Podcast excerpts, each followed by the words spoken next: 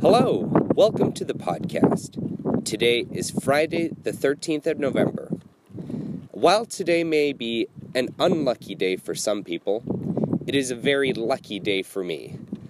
A very special day because I'm sitting here at the lighthouse of Finisterre at the end of the known world, the westernmost point of Europe. Well, one of the westernmost points. I'm looking out at the endless expanse of ocean in front of me. There are thousands and thousands of miles between me and the closest point of land to the west.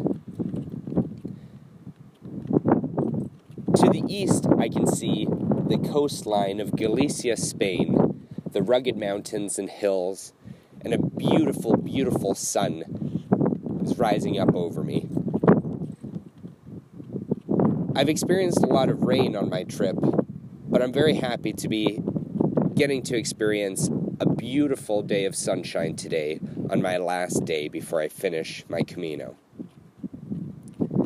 This is a special podcast episode, not just because I've arrived here, but because I'm not going to be speaking about what I've been doing for the past couple days. I'm only going to be speaking about the Camino and my experience of it.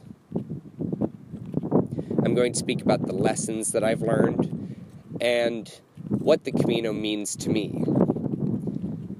Now, although I've, re- I've already reached the zero kilometer marker, I've told myself that my Camino is going to be over when I jump into the Atlantic Ocean. So, shortly after I record this, I'm going to go down to the ocean and strip down and jump in and let go of the Camino, the Camino, and move on to the next chapter of my life. I wanted to record this episode, though, while I'm still on my Camino. Now, I've learned a lot of lessons on this journey. The biggest lesson that I've learned that I thought I knew before I came on the Camino, but the Camino has really sunk the lesson home for me, is to not have any expectations in my life. When I started, I told myself that I would have no expectations because, well, I've been told that it's the best way to do the Camino. But it's, it's very difficult to do that. Even though I had no expectations of having a good or bad trip, I found myself having expectations at the start. Expectations like, today I'm going to make it to this city. Today I expect there to be rain. Today, I expect little things. But I found that every single time I've had an expectation, I've been let down and felt disappointed by them. When I set expectations for myself or for my experiences, it gets in the way of the real experience. The next big thing I've learned is to not have any fear people say a lot of bad things and put a lot of fear into you. But there's no need. Everything works out in the end. I was told I wouldn't be able to make it to Galicia, to make it through some cities, to make it all the way here without any trouble from the police or from the government or from my body, but I've had just positivity the entire trip. I mean, there's been bad times as well, but I found that the bad times have just made the good times so, so much better. And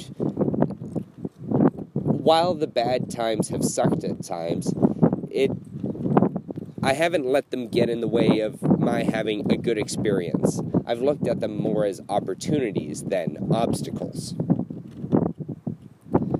another big thing I've learned is to let go.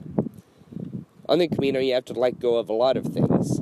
Sometimes you have to let go of clothes that weigh too much. I I left pairs of shorts in a city a couple days ago because I realized that uh, it's November and I won't need any shorts and they were just weighing me down. But I've also had to let go of my expectations, like I said. At times, I've had to let go of friends as they've walked on and I've now have to let go of this whole experience and move on to the next chapter of my life. I've learned how to say goodbye. That's difficult, but I've I've realized uh, that if you don't say goodbye, then things just kind of turn sour after a while. So it's better to say goodbye while things are good because it it leaves room for positivity in the future.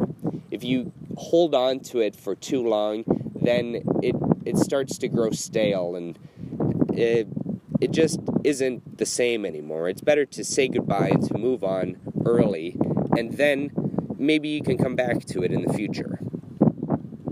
I've said goodbye to friends along the trip, and when I least expected it, I've seen them again, sometimes weeks later.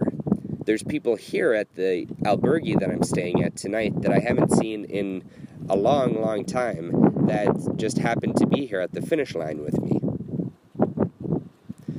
I've learned to always be open to experiences that has also been difficult because there's times where I'm just so exhausted after walking for 35 or more kilometers a day and all I want to do is sit down in bed and relax. But I've found on many occasions that, for example, I've been sitting down in my bed on my phone, just scrolling, and one hour goes by and I feel kind of like I'm I'm kind of wasting my afternoon even though I'm tired and I just want a break. I've instead gone out to the lobby of the albergue or up to the kitchen to just sit on my phone there. And it's always been a positive experience for me. I've always met new people through them. I've always had memorable moments just from being open to the experience and to listening listen to my instincts to, to go out and to do something. I think it's always better to do something than nothing. One of my favorite quotes from a book is It's better to make a decision decisively than no decision at all. The last big thing, maybe not the last, but the last one that I'll be speaking about today, is that you can do anything. Absolutely anything. There's times where your mind tells you that you can't do it, but your body can push through. And there's times where your body is just absolutely wrecked. You're in so much pain and you're so exhausted, but your mind tells you that you can do it. And you can. And most of all, there's people that tell you that you can't do something. And there's no need to listen to those people more often than not, the people that tell you you can't do something are really they're missing something within themselves and they see that within you and they're jealous perhaps or they're self-conscious of themselves and so they feel like they can't do it so you shouldn't be able to do it either but you can do it you can do anything if you ever have the opportunity to come do the Camino, you should. You definitely should. It's nothing short of magical.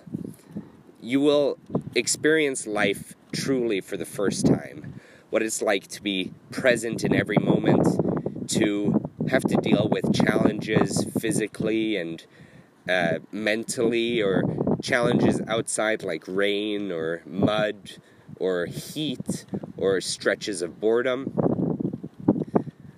I think that the road of life is not straight, but sometimes you might reach a section that is straight, but that section gets boring very, very quickly.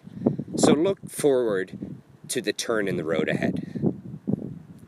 I love you all, and I'll talk to you soon. Bye bye.